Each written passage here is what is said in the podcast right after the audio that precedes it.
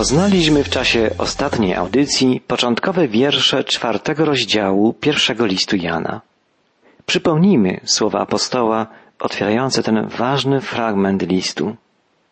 Umiłowani, nie wierzcie każdemu duchowi, ale badajcie duchy, czy są z Boga, ponieważ wielu fałszywych proroków pojawiło się na świecie.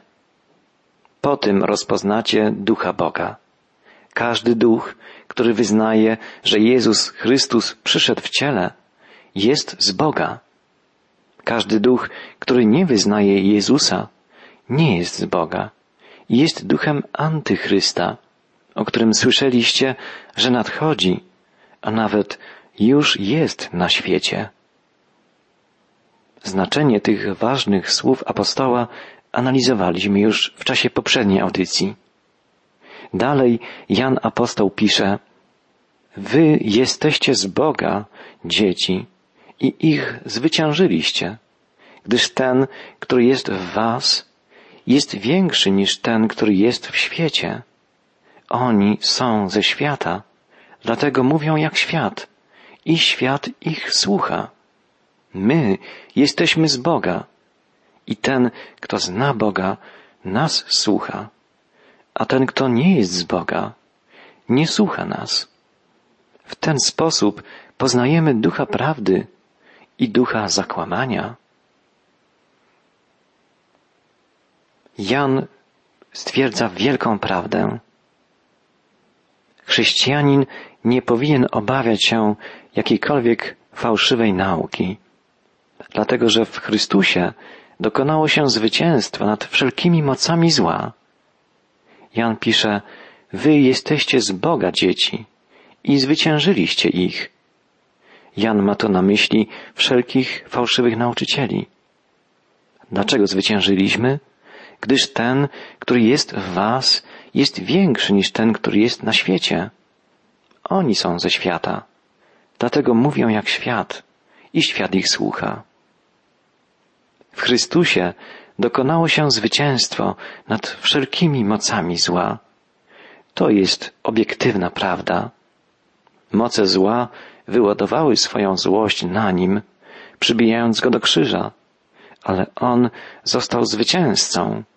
I to zwycięstwo należy do każdego jego wyznawcy, do każdego człowieka Chrystusa, do każdego prawdziwego chrześcijanina. Bez względu na pozory, moce zła prowadzą przegraną walkę. Przysłowie mówi, prawda w końcu zawsze zwycięży.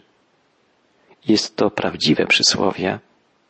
Obowiązkiem chrześcijanina jest pamiętanie o prawdzie i trzymanie się prawdy. Człowiek wierzący buduje swoje życie na prawdzie. Prawdą tą jest Jezus Chrystus. W czym więc tkwi problem, który nurtuje apostoła? Problem tkwi w tym, że fałszywi nauczyciele nie słuchają i nie przyjmują prawdy. W jaki sposób należy to wyjaśnić? Jan przypomina o przeciwieństwie pomiędzy światem a Bogiem. Świat, jak już wcześniej mówiliśmy, należy rozumieć przede wszystkim jako ludzką naturę, oderwaną od Boga, przeciwną Bogu. Człowiek, którego źródłem życia jest Bóg, przyjmuje prawdę.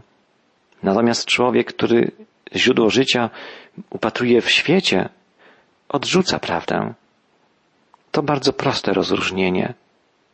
Kiedy się nad tym zastanowimy, staje się to oczywiste. Jak człowiek świecki może zrozumieć zasady etyki, której myślą przewodnią jest służenie innym? Jak człowiek, którego celem jest wybicie się ponad innych, a najsłabszych postawienie pod ścianą, może zrozumieć naukę, której podstawową zasadą jest miłość? Szczególnie wobec tych najsłabszych. Jak człowiek, który wierzy, że ten świat jest jedynym światem i dlatego liczą się tylko sprawy materialne, jak taki człowiek może zrozumieć życie przeżywane w świetle wieczności, a rzeczy niewidzialne uznawać za najbardziej wartościowe? Człowiek, który słyszy tylko to, czemu się uważnie przysłuchuje, sam może uczynić siebie niezdolnym do słuchania chrześcijańskiego poselstwa. To właśnie Jan ma na uwadze. Mówiliśmy, jak konsekwentnie ukazuje wszystko w kolorze czarnym i białym. W myśleniu Jana nie ma odcieni, nie ma szarości. Z jednej strony przedstawia on człowieka, którego źródło życia tkwi w Bogu i który może słyszeć prawdę i przyjmować ją. Z drugiej natomiast strony jest człowiek, którego źródło życia tkwi w świecie i który nie potrafi dosłyszeć prawdy. I tu pojawia się prawdziwy problem. Czy są ludzie, na których chrześcijańskie zwiastowanie nie wywiera żadnego wpływu? Czy są ludzie tak zamknięci na zaproszenie Jezusa Chrystusa, że ich intelektualny system obronny nie jest możliwy do spenetrowania, do obalenia? Na te pytania należałoby odpowiedzieć, że łaska Boża nie ma ograniczeń i że istnieje Duch Święty jako osobowy Bóg, który może przekonać każdego. Samo życie przekonuje nas nieraz, że miłość Boga może przełamać wszelkie bariery. To prawda, człowiek może przeciwstawiać się i to przeciwstawiać się aż do końca życia. Prawdą jest również, że Chrystus zawsze puka do drzwi każdego serca.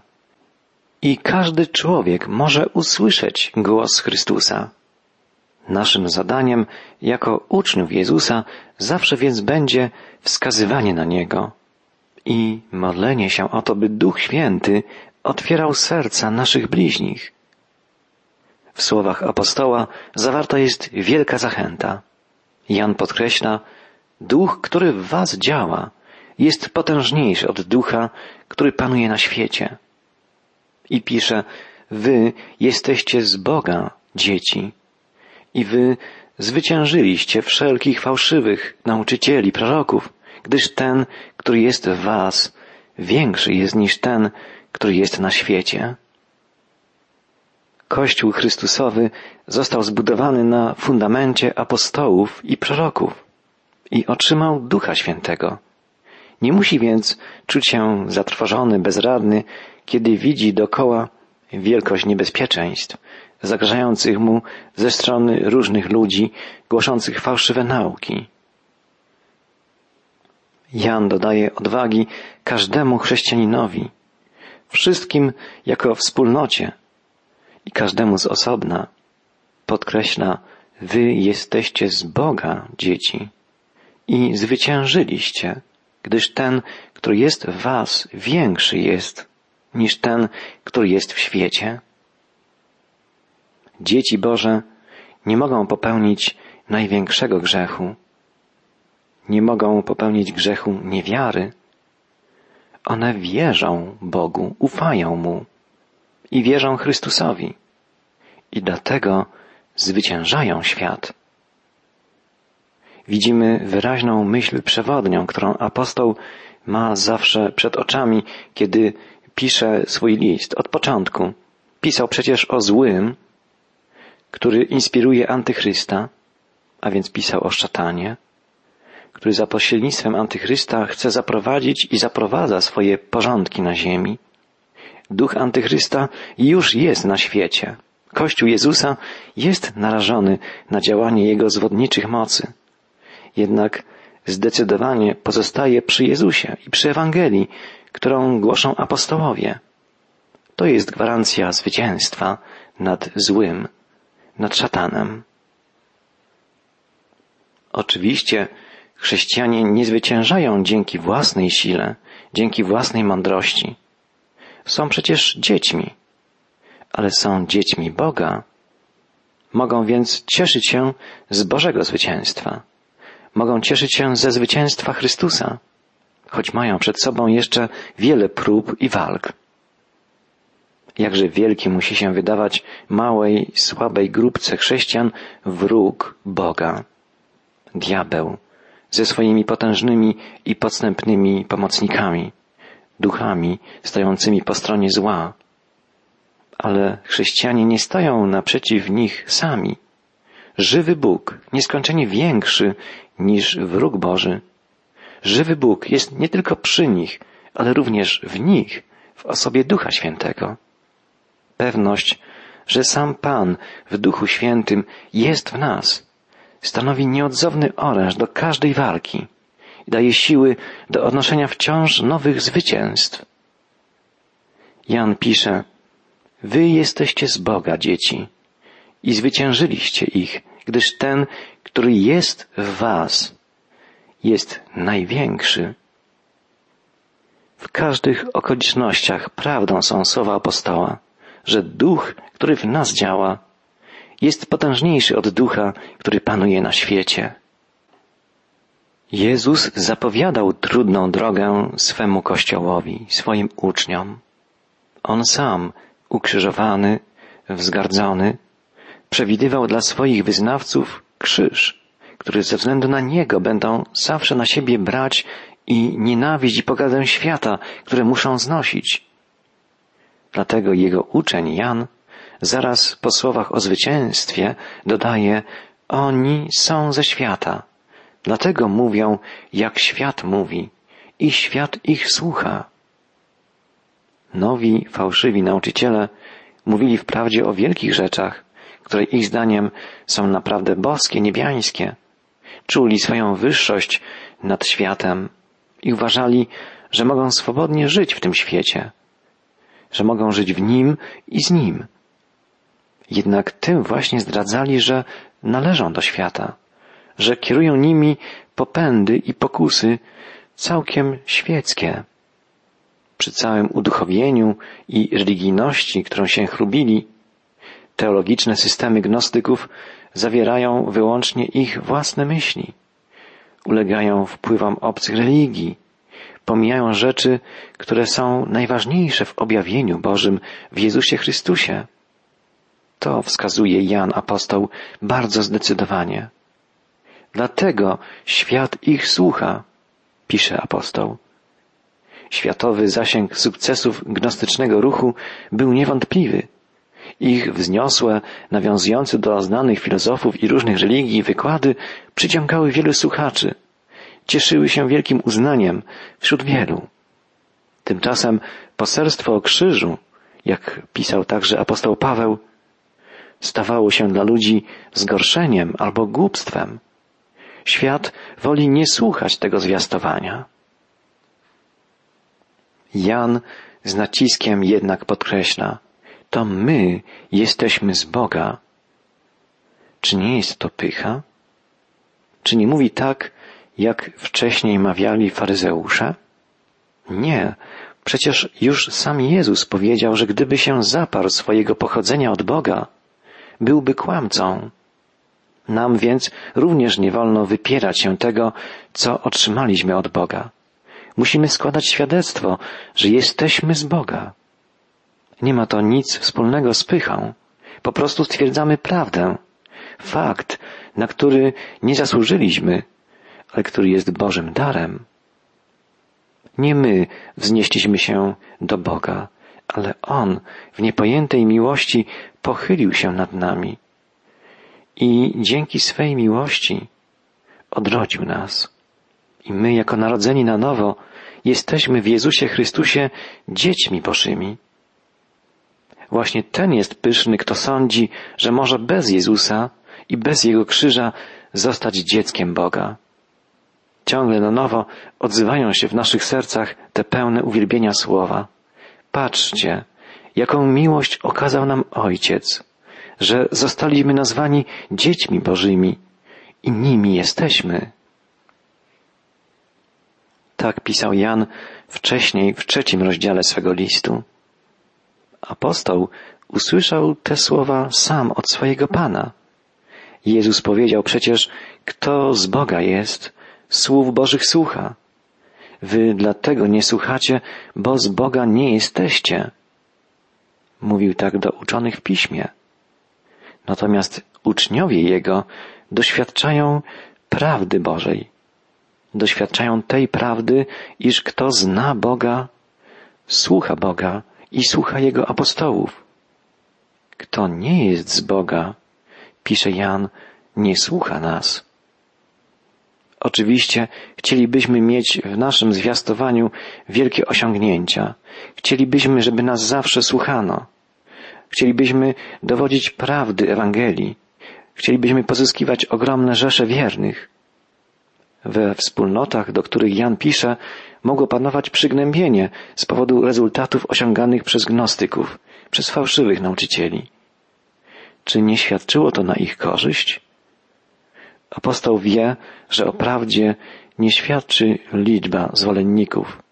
Kościół zawsze musi pamiętać, że na krótko przed Wielkim Piątkiem faryzeusze mówili o Jezusie, widzicie, że nic nie wskuracie, oto cały świat poszedł za nim. A kilka dni później cały świat krzyczał, ukrzyżuj go. Ale Jezus właśnie w Wielki Piątek dał świadectwo prawdzie przed Piłatem i przed całym światem, stojąc sam jeden wobec tłumu. Nie widząc wyników zwiastowania, czasem zastanawiamy się nad tym, jakie robimy błędy. Szukamy nowych dróg, nowych metod, nowego języka. Staramy się o większą atrakcyjność tego, co głosimy. O tym wszystkim możemy, a nawet powinniśmy pamiętać, ale nigdy nie wolno nam przy tym zapominać o granicy gotowości do słuchania ludzi tego świata. Na to zwraca uwagę Jan. Nigdy nie będziemy w stanie usunąć lub choćby tylko przesunąć tej prawdy, tego faktu, że kto zna Boga, słucha prawdy, a kto nie jest z Boga, nie słucha jej. Pamiętajmy zawsze, jedynie Duch Boży może sprawić, iż serce człowieka otworzy się na głos Chrystusa. Chrześcijanie pierwotnego Kościoła usiłowali zrozumieć postępowanie fałszywych nauczycieli. Zadawali sobie pytanie, dlaczego apostoł tej miary co Jan nie może ich z powrotem pozyskać dla Kościoła? Dlaczego nie znajduje u nich posłuchu? Jan pisze, kto nie jest z Boga, ten nie słucha. To znaczy, kto w świetle Ducha Świętego nie uznaje siebie za grzesznika, ale jeszcze wysoko się ceni, ma o sobie wysokie mniemanie, kształtując swoją religię według własnego uznania, ten nie słucha nauki apostolskiej. Taki człowiek chce wyjść poza słowo o krzyżu. Wydaje mu się prymitywnym, głupim, niedorzecznym mówienie o krzyżu Chrystusa. Być może nawet odpychającym w porównaniu z tym, co wydaje się, że znalazł u innych nauczycieli. Tutaj następuje podział wewnętrzny wspólnoty Kościoła. Nie powinien się dziwić nikt, ani przerażać tym, że nawet apostoł, stary apostoł miłości Jan, w określonych kręgach po prostu nie jest słuchany. Tak być musi. Potem poznajemy ducha prawdy i ducha fałszu, pisze Jan. Kościół nie powinien się trwożyć, ale też nie powinien bagatelizować takich zjawisk. Nie chodzi tu o różnicę teologicznych kierunków, z którymi można by się pogodzić. Nie chodzi o odmienne poglądy, na temat których można dyskutować. Tu pojawia się zupełnie przeciwny duch, którego rodzaj i pochodzenie są radykalnie obce. Po jednej stronie stoi duch Boży, duch prawdy. Nie chodzi w tym wypadku o subiektywną prawdę, chodzi o prawdę obiektywną. Prawda oznacza tu ostateczną rzeczywistość, Bożą rzeczywistość, którą poświadcza Duch Święty. Po drugiej stronie stoi sprzeczny z nim duch fałszu. Jan nie występuje przeciw błądzącym. Z tymi, którzy tylko błądzą, można rozmawiać, można ich wyprowadzać z błędu. Ale ten duch to duch antychrysta, a więc w końcu inspirowany jest przez szatana, któremu można powiedzieć tylko twardo i zdecydowanie nie. Boże dzieci muszą przeciwstawić się duchowi fałszu, muszą bronić prawdy Ewangelii zbudowanej na fundamencie apostołów i proroków. Jan apostoł pisze dalej, jak czytamy w siódmym wierszu czwartego rozdziału. Umiłowani, miłujmy się wzajemnie, ponieważ miłość jest z Boga. Każdy, kto miłuje, z Boga się narodził i zna Boga. Miłość ma swój początek w Bogu. To z Boga, który jest miłością, wypływa wszelkiego rodzaju prawdziwa miłość. Ludzka miłość jest odzwierciedleniem czegoś w samej naturze boskiego. Jesteśmy najbliżej Boga wtedy, kiedy miłujemy, kiedy kochamy. Klemens Aleksandryjski wypowiedział niezwykłe zdanie, iż prawdziwy chrześcijanin praktykuje Boży byt, praktykuje miłość. Kto mieszka w miłości, ten mieszka w Bogu, podkreśla apostoł. Człowiek został stworzony na obraz i podobieństwo Boże. Bóg jest miłością. Dlatego, by być podobnym do Boga, by być takim, jakim Bóg chce nas widzieć, musimy miłować. Relacja miłości ma dwa aspekty. Jedynie przez poznanie Boga uczymy się miłować i jedynie przez miłowanie poznajemy Boga. Miłość pochodzi z Boga i prowadzi do Boga. Bóg jest poznawalny poprzez miłość. Nie możemy widzieć Boga, ponieważ jest On duchem. Możemy jedynie widzieć skutki Jego działania. Nie możemy widzieć wiatru, ale widzimy, co czyni wiatr, jakie są skutki jego działania. Nie możemy widzieć elektryczności, ale widzimy skutki jej działania. Skutkiem działania Boga jest miłość. Gdy Bóg wstępuje w życie człowieka, zostaje on przyodziany miłością ku Bogu i miłością ku ludziom. Bóg jest poznawalny przez zmianę, jakiej dokonuje w człowieku. Ktoś powiedział, że świętym jest człowiekiem ten, w którym Chrystus żyje na nowo. Najlepszy dowód istnienia Boga pochodzi nie z argumentowania, ale z życia miłością. Boża miłość została objawiona w pełni w Jezusie Chrystusie. Patrząc na Jezusa, widzimy dwie rzeczy odnoszące się do miłości Bożej. Jest to miłość, która niczego nie zatrzymuje dla siebie. To po pierwsze. Bóg jest gotów oddać swego Syna i oddał Go dla nas, by złożyć najwyższą ofiarę za nas, za nasze grzechy. Po drugie, jest to miłość, na którą nie da się zasłużyć. Nie byłoby w tym nic dziwnego, gdybyśmy my miłowali Boga, pamiętając o wszystkich otrzymanych od Niego darach. Cudem natomiast jest to, że to On nas umiłował, że kocha takie biedne i nieposłuszne stworzonka jak my. Nasza miłość jest odpowiedzią na Jego miłość. Potrafimy kochać, ponieważ Bóg ukochał nas. Jesteśmy zdolni do przyjmowania i okazywania miłości.